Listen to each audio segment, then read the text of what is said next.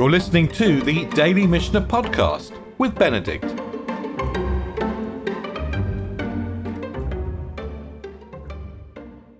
We were at the beginning of the eighth chapter of Shekalim. This is the last chapter.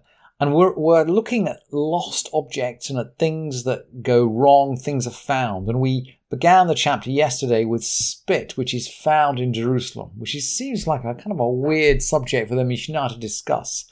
But that, that's the first Mishnah. and then the Mishnah goes on to talk about kalim, about vessels. So, so you can see the Mishnah is almost segueing into material which is more connected to the Beit Mikdash. And the language is the same, by the way. So the first Mishnah, Kol hayarukin haninsaim birushalayim, all the spit which is found in Jerusalem. And the second Mishnah, our Mishnah tonight, goes Kol hakelim hanimtsaim birushalayim.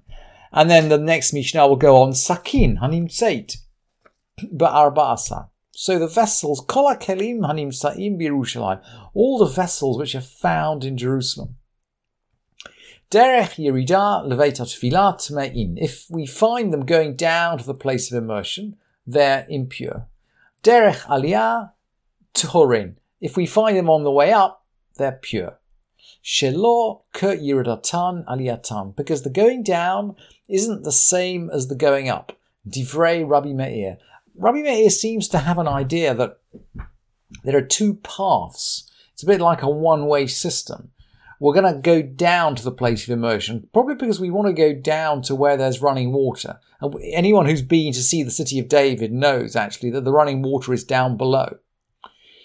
So, and the, the hills are pretty steep actually, so it's not surprising if we go to Rabbi Meir's assumption that they had two separate paths one path leading down, and if someone dropped a vessel there, we assume it's Tameh, and then one path leading up, so that um, if a vessel is found leading up on the path leading up, then we know it's Tahor. And the Rambam has another view that somehow people could tell from the way they were holding the vessel whether it was pure or not. I, I just don't I, I mean, I, I don't quite get that, but the geographical issue, particularly thinking through the context of the steep slopes down to the water in Jerusalem, I, I, can understand the geographical concept. And that's the easiest way of understanding Rabbi Meir.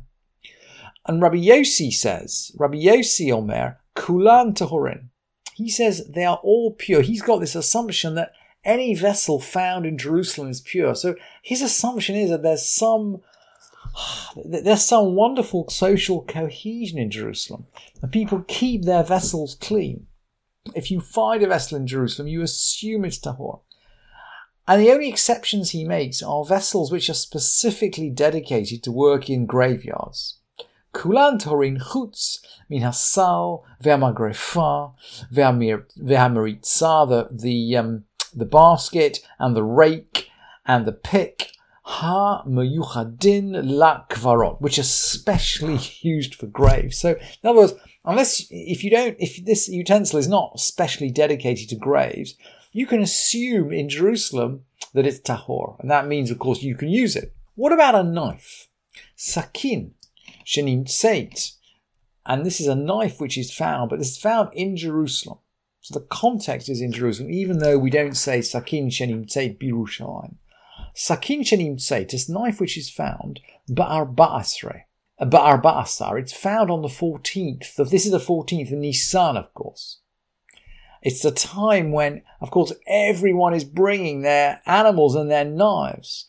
Um, if the 14th falls on Shabbat, they, they shove the knife into the fur of the animals carry it on Shabbat to the temple. Every, I mean, Jerusalem is just full of, of, of thousands, hundreds of thousands of people. You can imagine the amount of lost property there is in Jerusalem on the 14th. And halacha is, if you find a knife on the 14th, shochet ba miyad, you can use it immediately. So the assumption is that someone who's bringing a knife to Jerusalem on the 14th has brought it in a state of tahara, brought it in a state of purity. Bishlosha asar, shonel matbil, on the 13th, we must immerse it again. Maybe again, because well, maybe the owner immersed it once, but maybe he was bringing it to immerse it. We don't know, and we're careful. Vekofitz and a cleaver. This is a massive, massive sort of meat axe. A kofitz is sort of some kind of meat axe which we use for breaking bones. It's not used for slaughtering. It's not used for slaughtering. A cleaver is not used for slaughtering. Whether it's found on the 13th or the 14th, we immerse it. What if the 14th falls on Shabbat?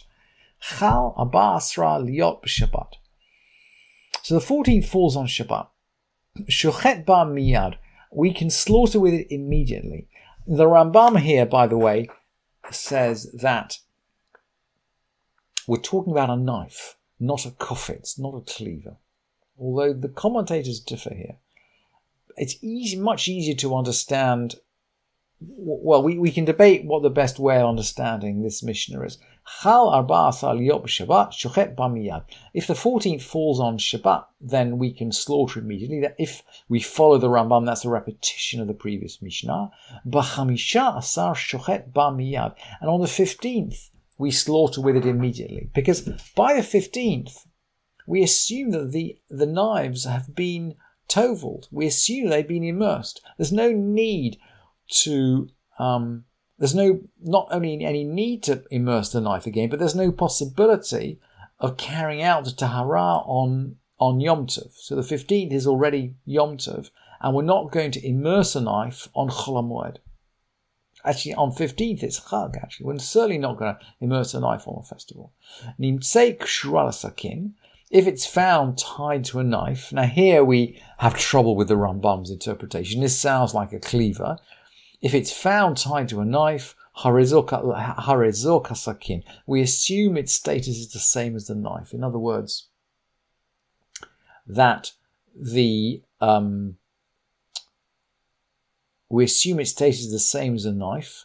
In other words, if the knife is found on the 14th, we can slaughter with it immediately. And if a cleaver is found on the 14th tied to a knife, then we assume they're both Tahorim. We assume that they, they're both usable.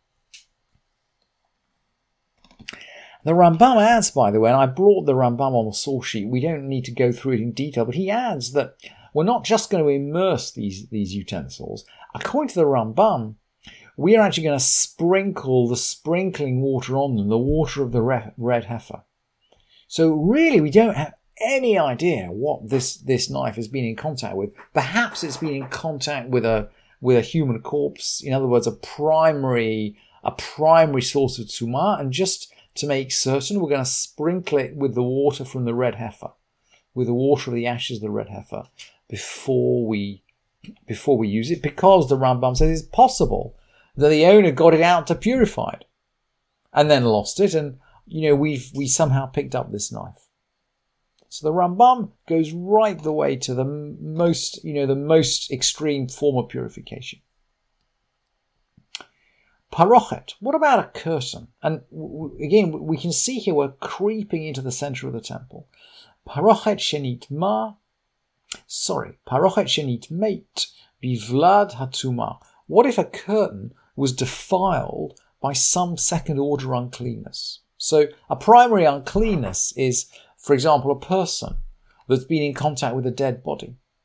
That's a primary uncleanness. But if, if that person touched some food, some liquid food maybe, and then that food touched something else, the, the something else has been defiled by something of secondary uncleanness, and that is purely rabbinic. And the Mishnah explains, Makbilin ota bifnim, machnisim ota miyad second order uncleanness, we immerse it within. That means within the temple.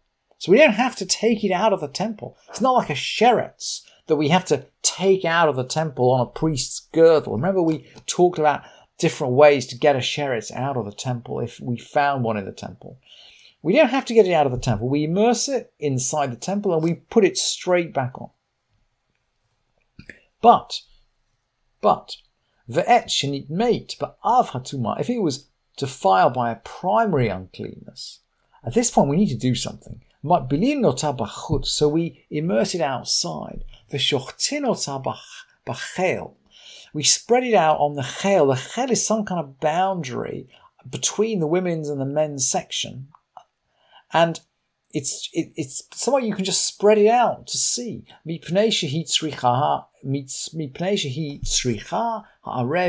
So it, it needs the sundown to go down. It, it needs the sun to go down before we can put it back. So we spread it out on the chel. Everybody can, well, a lot of people can see it. We'll, we'll see in a minute how many people can see it. A lot of people can see it, and we're going to leave it there until sundown. For im if it was new, al gav taba. If we, if it was completely new, we spread it out on the roof of the colonnade. Kadei shiru am et et malachta shehi na'a. So we we really want to show off what a beautiful curtain this is, and we spread it out on the roof of the colonnade so everybody can see the beauty of this this textile work that's inside the Beit Mikdash, which I guess normally they wouldn't see. Well, they might or they might not see. So, and you might ask, well, what are these curtains? Parochet shenit made. What are these curtains that might be defiled by a second order uncleanness? So there's a there's a there's a description in Yoma in the name of um, of Rav. Rabbi Zera brings in the name of Rav. Apparently there were 13 curtains in the temple. So this is this is probably one of the 13 curtains. And some of these are exterior, by the way. So if they were exterior, you can see how they might have been come into contact with something that was impure. So what are these 13 curtains? Shiva kenega shiva sharim. So there were seven curtains for each of the seven gates. We talked before about the seven gates. And then there were another two, shtaim, another two, shtaim, achat liftoach shel hechal ve'achat liftoach shel ulam. There was two more, one at the entrance to the sanctuary and one at the entrance to the entrance hall. And then, and then another two, um,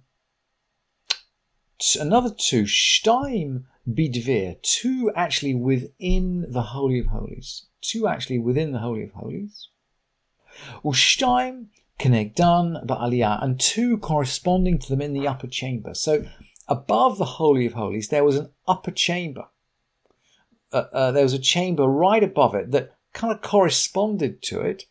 And there were two curtains hanging high up above the Holy of the Holies, corresponding to the two that were just outside the Holy of Holies. So we see as we finish the Mishnah of Shkalim, we're creeping closer and closer to the center of the temple.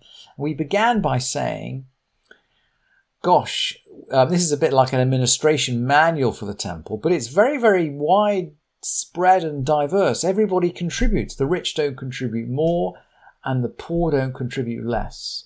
So we begin with the whole of Israel, actually, with the Mishnah of Shkalim, but we are going to finish the part, finish the the Masechet right in the Holy of Holies, and we'll carry on uh, getting closer and closer to the temple as we pick up the, the last few Mishnayot tomorrow. Thank you for listening to this edition of the Daily Mishnah Podcast with Benedict.